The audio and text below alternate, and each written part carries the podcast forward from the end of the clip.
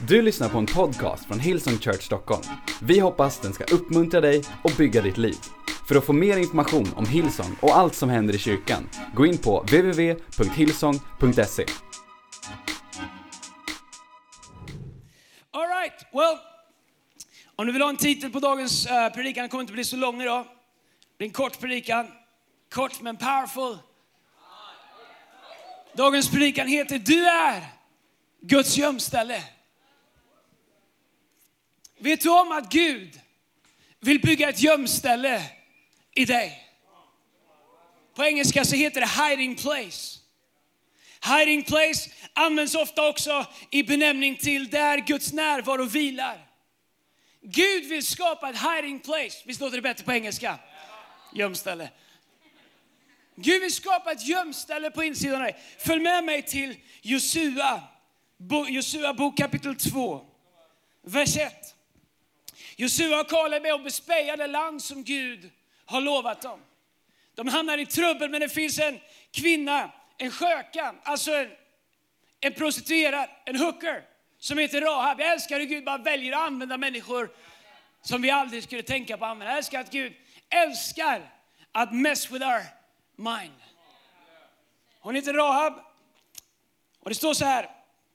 Josua, Nuns son, sände hemligt ut två spejare från Sitim och sade, gå och undersök landet och särskilt Jeriko.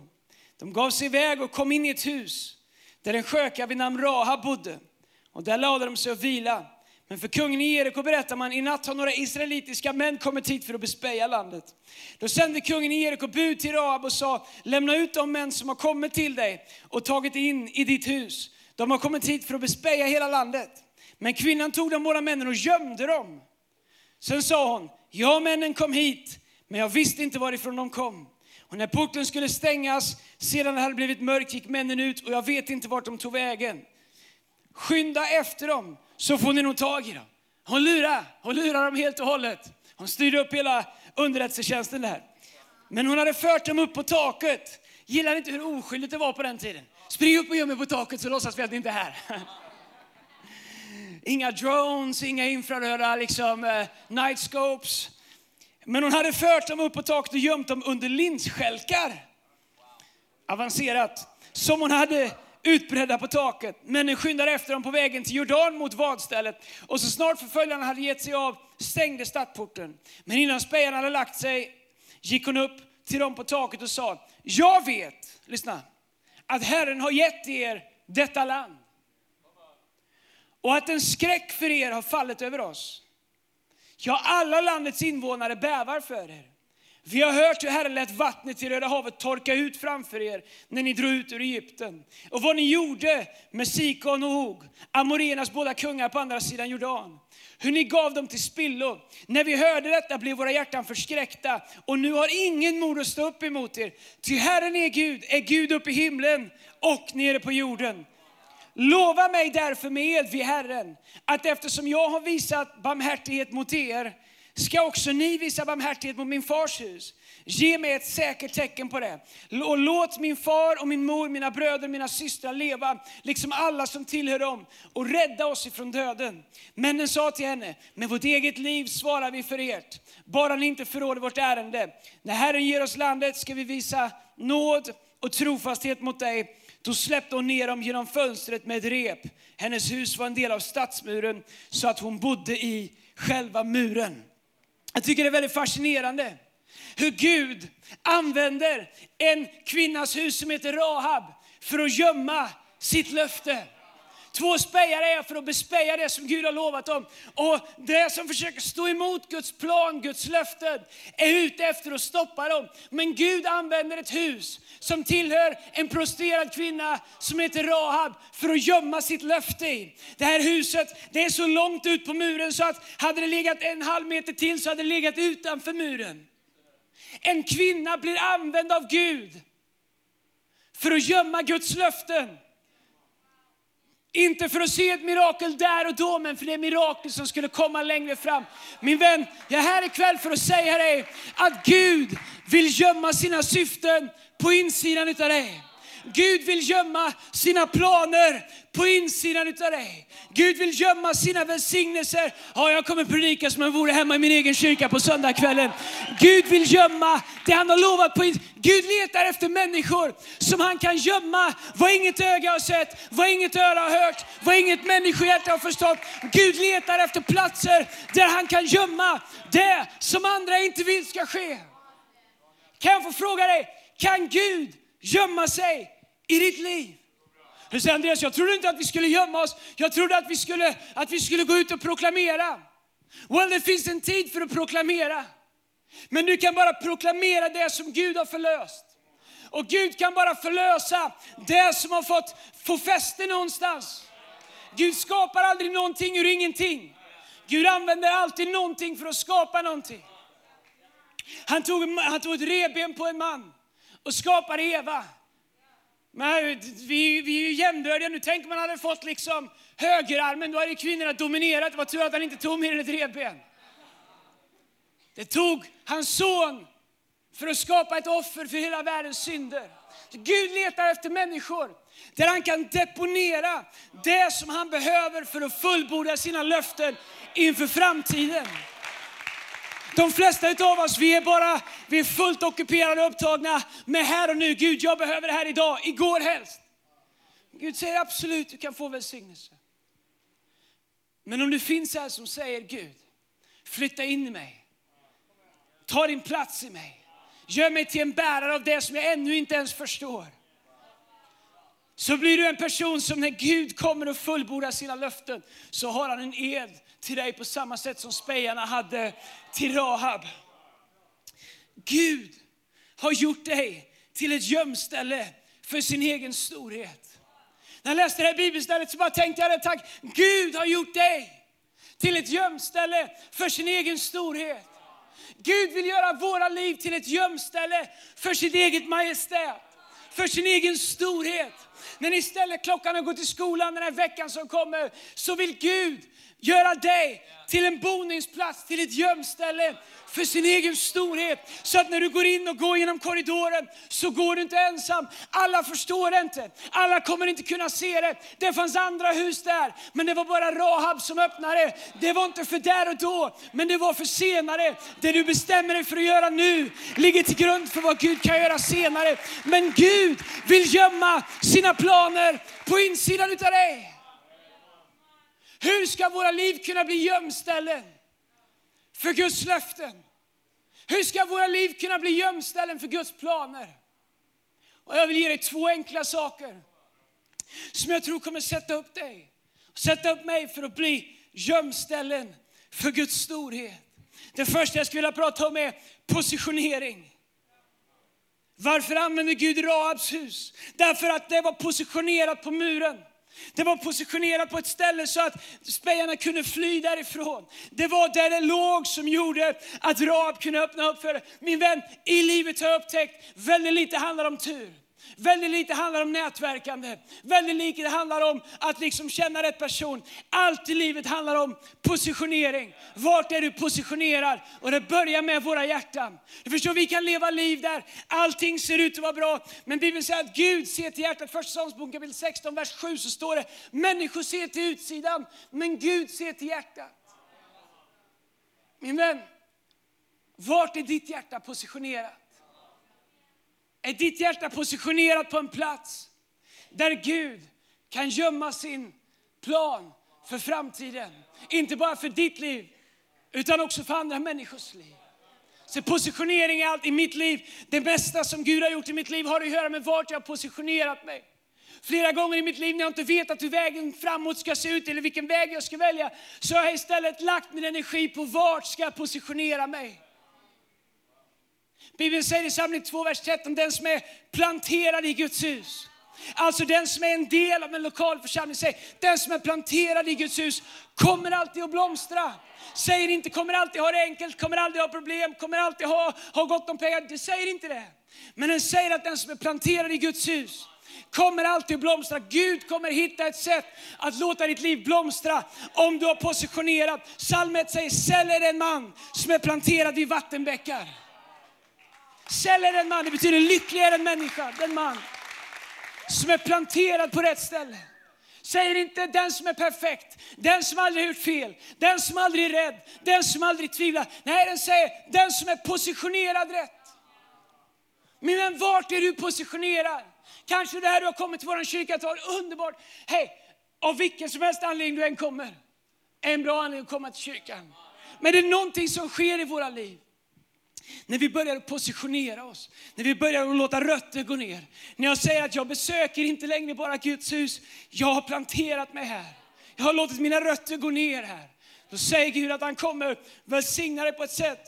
Gud använde Rabs hus därför att det var positionerat på rätt ställe.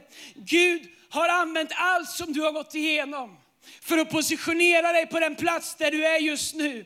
Så att han kan gömma sin storhet inom dig där du är. Jag är övertygad om ju längre jag lever att Gud tar oss till platser där vi inte ens vill vara ibland. Därför att Gud behöver någon på den platsen som kan gömma sig hans löften för det som han vill göra.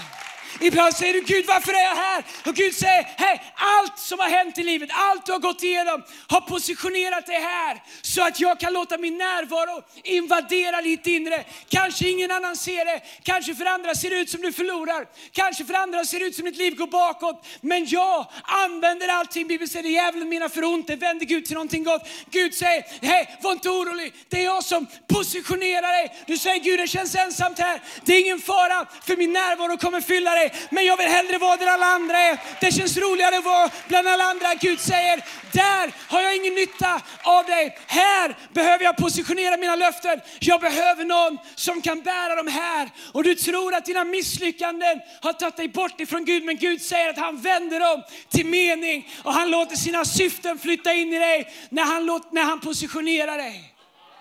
Du är där du är. Och Gud vill använda dig där du är.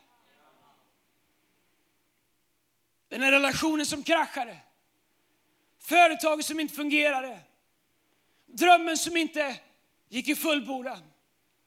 Det som du trodde var förlorat, Gud säger det är inte förlorat. kommer ta allt det, kommer använda allt det. Allt det som har tagit dig hit kommer jag använda för att fylla dig med min mening, mitt mål och mitt syfte. Se vart du är positionerad är avgörande för vad Gud kan göra. Gud har en strategi för att positionera dig. Och han använder varje omständighet, varje svårighet, varje hatare, varje obstacle, varje berg för att få dig till en plats där han vill att du ska vara. Där du tror bara var ute för att döda dig är istället någonting som Gud har använt för att få dig dit han vill ha dig. Så att han kan fylla dig med det som han har lovat. Vänner som försvann. Vägar som blev krokiga. Hej, du är här nu. Du är i det här rummet idag. Kanske om det hade varit annorlunda hade du inte varit här. Men den väg som du kanske till och med har förbannat har lett dig hit ikväll. Och här ikväll är jag här för att säga dig, du är här nu. Och du är det du är, därför att Gud vill positionera och gömma sin storhet på insidan av dig. Så sluta fråga varför du, varför du är där du är och börja säga, säga Gud, här är jag. Du kan gömma dig i mig tills dess att du är redo att göra det du vill göra. Så kvinnan med blödarsjuka kan läsa om evangelierna. Hon hade blodcancer. Hon tänkte, om inte Jesus kommer till mig så måste jag komma till Jesus. Hon var smart nog för att förstå att om inte miraklet kommer till mig så måste jag positionera mig vid miraklet. Vad var det hon gjorde? Hon positionerade sig nära Jesus. När hon kröp på alla fyra, medan alla andra gick runt lite värdigt, så sa hon, det får se ut hur det vill. Därför att om jag bara kan positionera mig så att jag kan ta i hans kraft, så kommer jag bli hel. Sluta fundera så mycket på alla strategier, om jag si och så och så. Bara bestäm dig för att positionera dig dit Jesus har kallat dig och där han är. Så kommer samma kraft som gick från Jesus som helade kvinnan gå ut in i ditt liv. Man bara kan komma till Jesus, tänkte hon. Man bara kan nå fram till honom. Hon hade ingen plan för vad hon skulle säga, hon hade ingen gameplan, hon hade ingen strategi, hon hade ingen fempunktsprogram. Hon hade bara en plan om att positionera sig. Om så på mage, i dammet, vid Jesu fötter. Men det var där som kraften fanns. Min vän, ibland så känner du, det här kan inte vara Gud för jag känner dammsmaken i min mun. Jag, jag, jag, jag ser hur andra nästan trampar på mig. Gud, hur kan det här vara du när det känns som jag ligger ner? Gud, här kan, hur, hur kan det här vara du när det känns som alla runt omkring mig står och jag ligger? Min vän, det spelar ingen roll om du ligger och alla andra står. Om du har positionerat dig så nära så att du bara kan sträcka ut din hand och röra vid hörntofsen på han vars kraft är så stark att bara du nuddar vid honom så fyller han alla dina behov. Det är inte hur det ser ut som avgör, det är vart vi är som avgör vad Gud är mäktig att göra i ditt liv. Och Gud vill göra dig till ett gömställe för sin kraft. Ett gömställe för sin närvaro, ett gömställe för sin storhet, ett gömställe för sina löften. Våran kyrka, min bön är att vi ska vara ett gömställe för Guds plan för Stockholm. Inte så att vi försöker gömma det för andra, men när Gud säger, hej, vem kan jag sända? Vem vill gå? Så vill jag att vi ska säga, Gud, här! Även om som Josua säger, oh, yes, jag volonterar precis, jag kom precis på att mitt liv är allt annat än kvalificerat. Wow, Gud letar inte efter kvalificerade människor. Gud letar efter villiga människor som man kan kvalificera och göra det han har sagt att han vill göra i deras liv i Jesu namn. Om du undrar varför jag har keps så är det så att vi har bara en hårfön och den tog Lina med sig när hon var borta i helgen.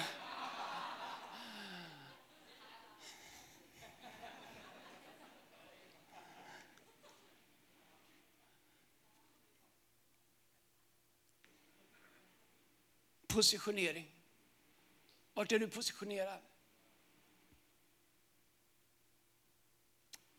Det andra som gör oss till ett gömställe för Gud är exponering.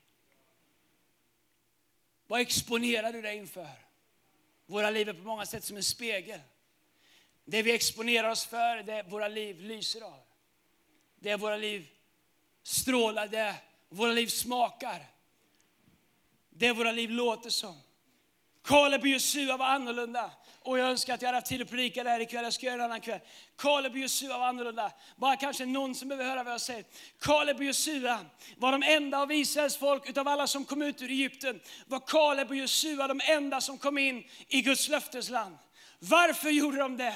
Därför att de var de enda som hade blivit exponerade för det land som Gud hade lovat av mjölk och honung. Alla andra dog. Det var, det, det, det det var tio till som var med där, men de såg inte det Kaleb och Josua såg, de lät sig inte exponeras av löftena. De lät sig exponeras av hur stora invånarna var. Du förstår, när du börjar exponera dig av rätt saker så sätter du dig i pole position för Gud att kunna använda dig. Gud var tvungen att vänta på att en hel generation som ville tillbaks till Egypten därför att de inte hade låtit sig exponeras av Guds löften. Han var tvungen att vänta på att de skulle dö ut.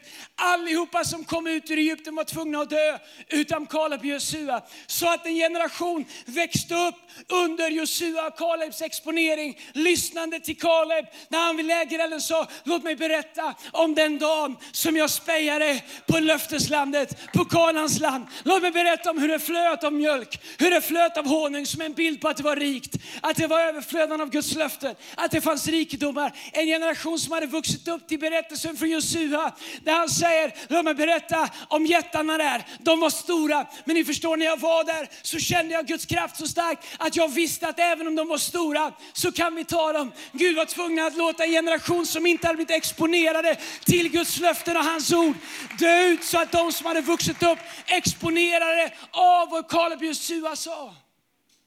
Min vän, vad har du exponerat dig inför? Livsavgörande. Vad har du exponerat dig inför? Kaleb Josua var annorlunda. Om jag bara kan få predika ordentligt här ikväll. Du kan inte springa med människor i livet som inte har exponerats för det du har exponerats för. Jag pratar inte om att älska dem, jag pratar inte om att ha kompisar. Jag pratar om de du springer med i livet. De du verkligen springer med. De du har krokat arm med. De som är vänner till ditt Destiny. Du kan inte kroka arm med någon som inte har exponerats för det du har exponerats för. Därför att de kommer aldrig tro dig när du talar om det löfteslandet som du är på väg inför. Om de aldrig exponeras exponeras för dig. De kommer aldrig förstå dig. Du ser annorlunda ut, du tänker annorlunda, du tror annorlunda för du har blivit exponerad. Problemet för så många av oss det är att vi springer med människor som inte har blivit exponerade av det som Gud har lovat oss. Jag pratar inte om vårt uppdrag. Jag pratar inte om att Gud inte älskar alla människor lika mycket. Jag pratar om vem du springer med i livet. Om du förstår så förstår du. Så få människor väljer med omsorg vilka de springer igenom livet tillsammans med. Kaleb och Jesua kunde inte springa in i löfteslandet med de oexponerade. Inte ens Gud kunde föra dem in i löfteslandet. Han var tvungen att vänta ut dem. När du börjar skolan, kids, youth, imorgon eller på tisdag, eller onsdag eller torsdag. Om målet är att vara med the cool kids, så är det ett mål som är väldigt lågt satt. Problemet är att de som du är beredd att ge en högra hand för att passa in tillsammans med, när du har slutat skolan så är chansen stor att ni aldrig kommer ha varandra att göra. Ge inte upp din integritet, ge inte upp vad Gud har kallat dig till bara för några ögonblick och känna hemma.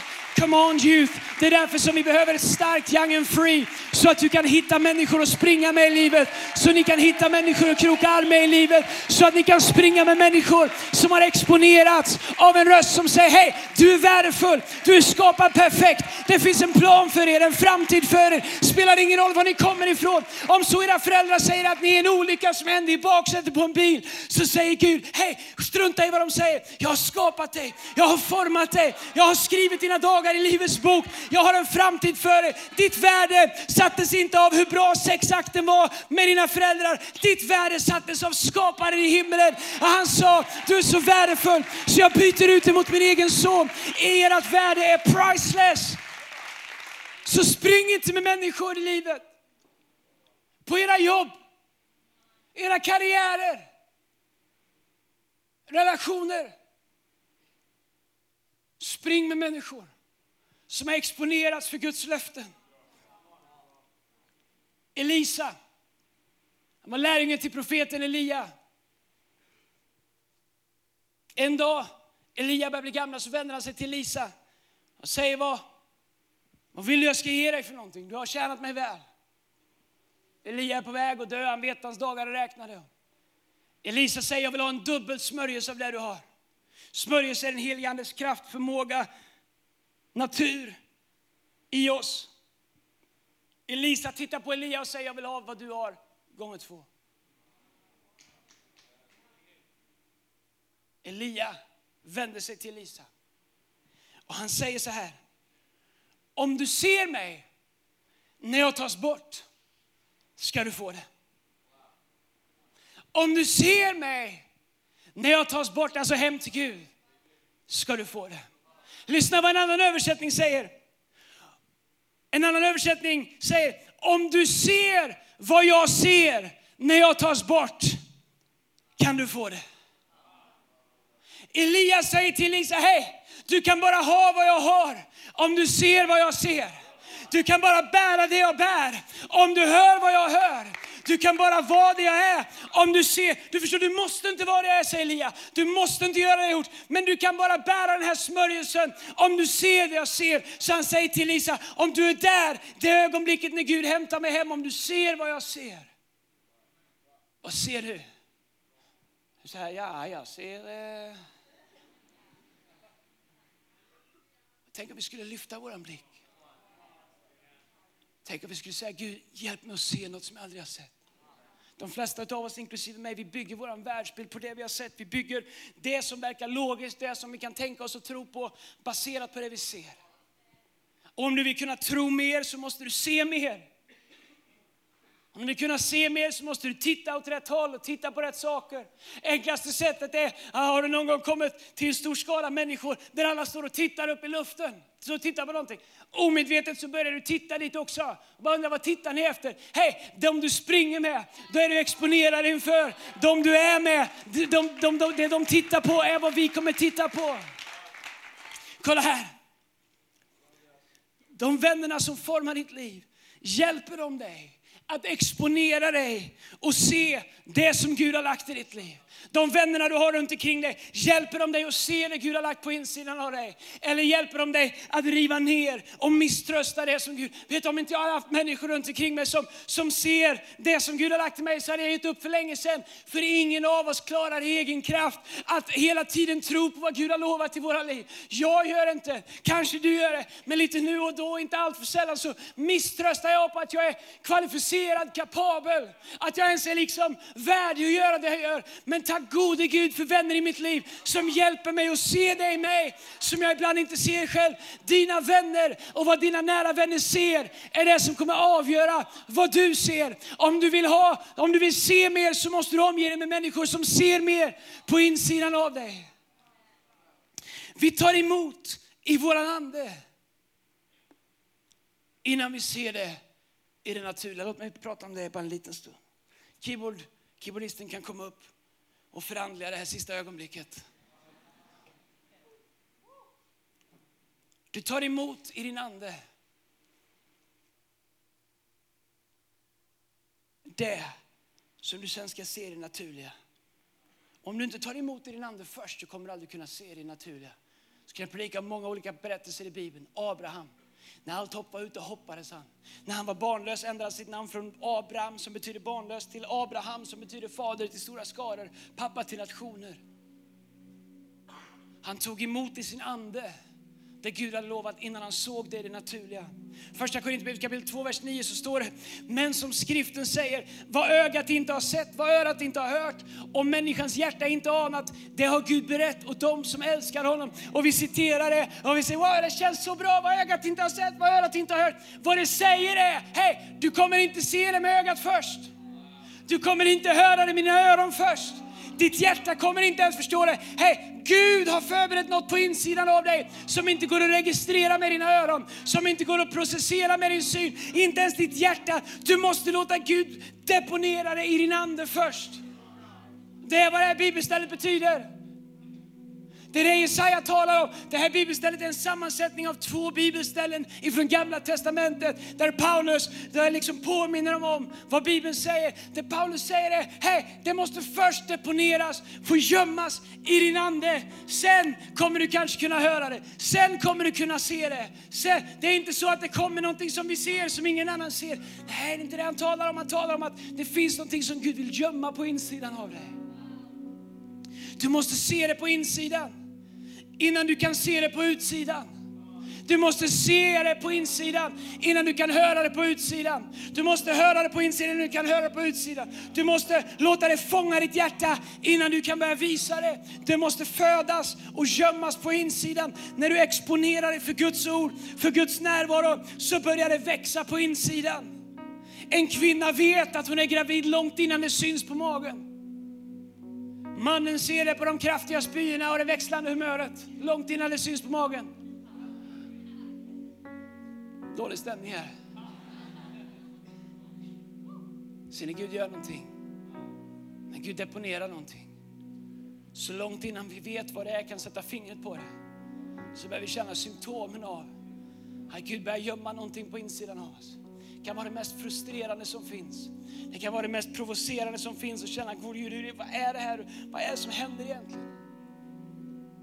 Tecknen är där, känslan är där, men det går in, jag kan inte höra det, jag kan inte se det, jag kan inte ta på det, mitt hjärta förstår inte. Gud, varför leder du mig hit? Gud, varför är jag här? Gud, jag trodde att det här jobbet var det du hade kallat mig till. Jag kan inte se, jag kan inte höra mitt hjärta, jag kan inte förstå varför det inte blev som jag trodde. Gud, jag trodde att den här relationen var det som var det rätta. Jag kan inte se varför det inte fungerar, jag kan inte höra din röst, jag kan inte, jag förstår inte. Och Gud säger, hej, det börjar inte med vad du förstår. Se, problemet för så många av oss är att vi söker Gud, vi säger Gud, tala till mig. Och vi förväntar oss att han ska deponera något i oss som vi kan höra, som vi kan se. Men du förstår, han letar efter ett ställe inom oss där han kan gömma sig. Så att, du förstår, det är inte så att Gud sänder en magiskt ord, abrakadabra, och så finns, nej, när du säger Gud jag behöver ett ord, det du egentligen säger är Gud jag behöver dig.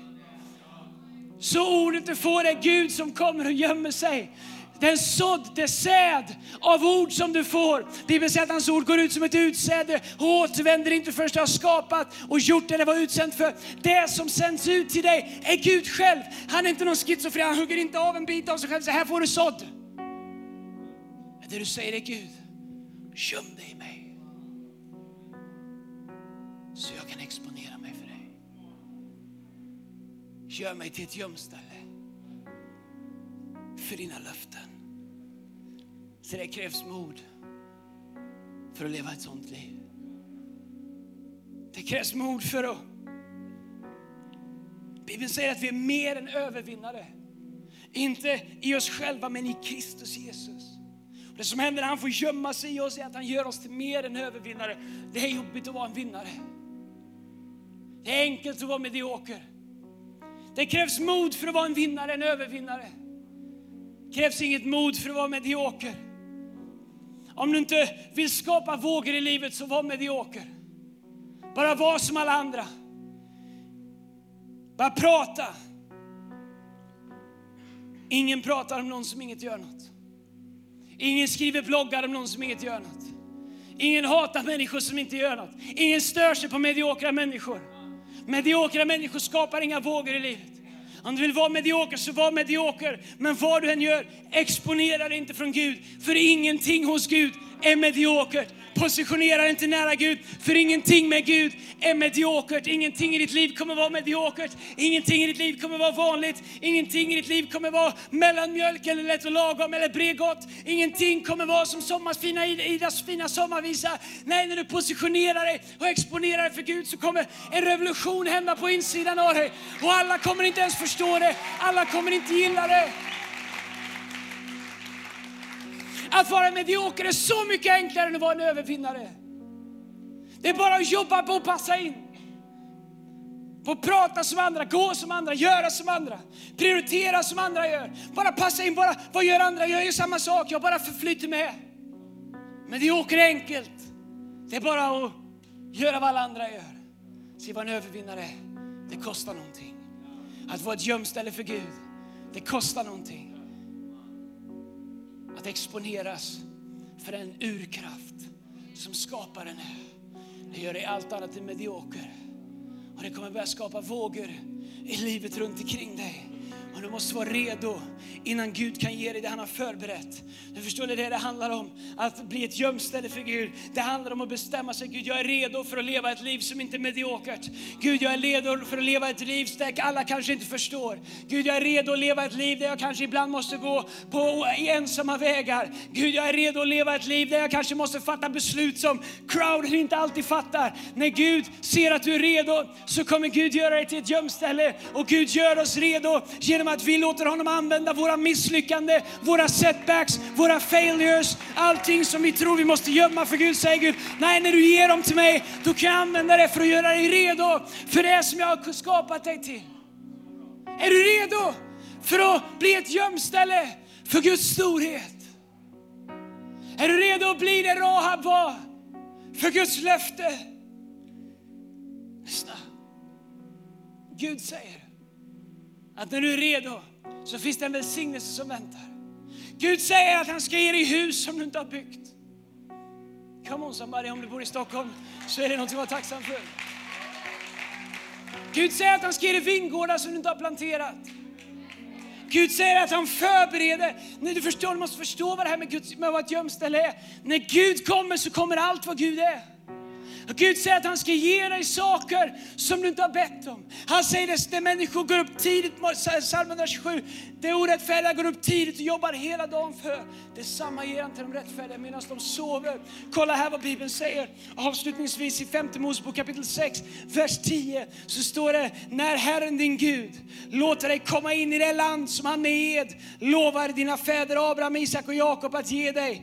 Det har stora och vackra städer som du inte har byggt och hus fulla med gott som du inte har fyllt och uthuggna brunnar som du inte har huggit ut och vingårdar och olivplanteringar som du inte har planterat. När du äter och blir mätt må du se till att du inte glömmer Herren som har fört dig ut ur Egyptens land, ut ur ditt förflutna, ut ur dina misslyckanden, ut i allt som har varit, ut ur träldomshuset. Herren din Gud ska du frukta, honom ska du tjäna och vid hans namn ska du avlägga din ed. Men varför skulle Gud ge det till någon som vill leva ett mediokert liv. Där Gud säger om du är redo Om du vill positionera dig bredvid mig. Om du vill exponera dig för det jag har sagt och den jag är, för min närvaro, för mitt ord, för mina löften, för mitt kas, för mig och plantera i Guds hus.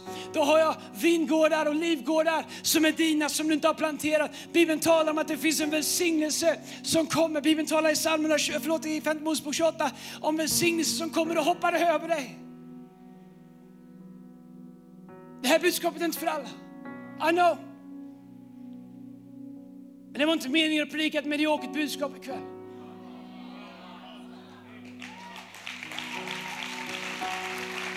Det är okej okay. om, du inte, om du inte gillar det, jag säger det. I love you. Jag kommer tillbaka nästa söndag, då drar jag skämt igen. Då är det som vanligt. Kanske bara är för en eller två eller tre. Men om du är som säger, jag är inte kallad till ett mediokert liv. Jag är inte kallad till ett lagom liv. Jag är underbar och älskad av alla. Jag kallar till att vara ett gömställe för Guds storhet. Då finns det en hel bok fylld med löften. Det är först då som dina prövningar får ett syfte. Det är först då som dina misslyckanden får en mening. Det är först då som dina sår blir en tillgång. Det är först då som det du har fått, det du har fått överkomma blir pilar i ditt koger för det som Gud har kallat dig till. Du måste inte leva det livet. Du kan leva vanligt. Fin människa komma till himlen, absolut. Psalm 91 talar om en plats under hans vingar. En tillflykt där vi finner ro i skuggan av vem Gud är, den allsmäktige.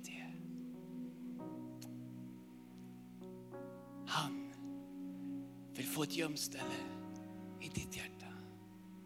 Där vill han gömma sig. Där vill han bygga bo.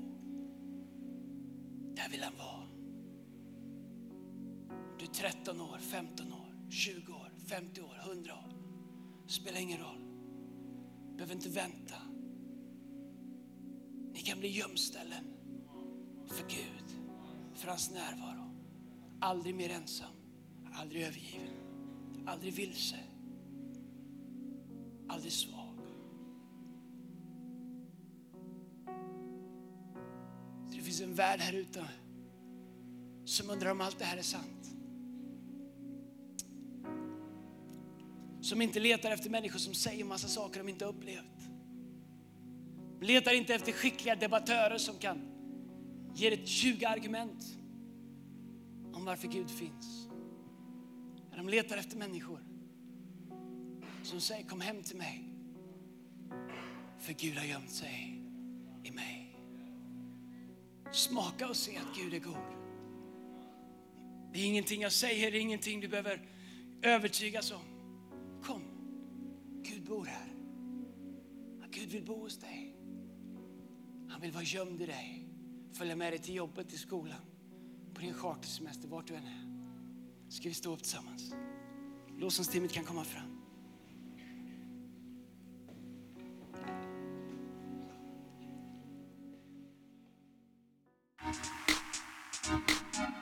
Du har lyssnat till en podcast från Hillsong Church Stockholm.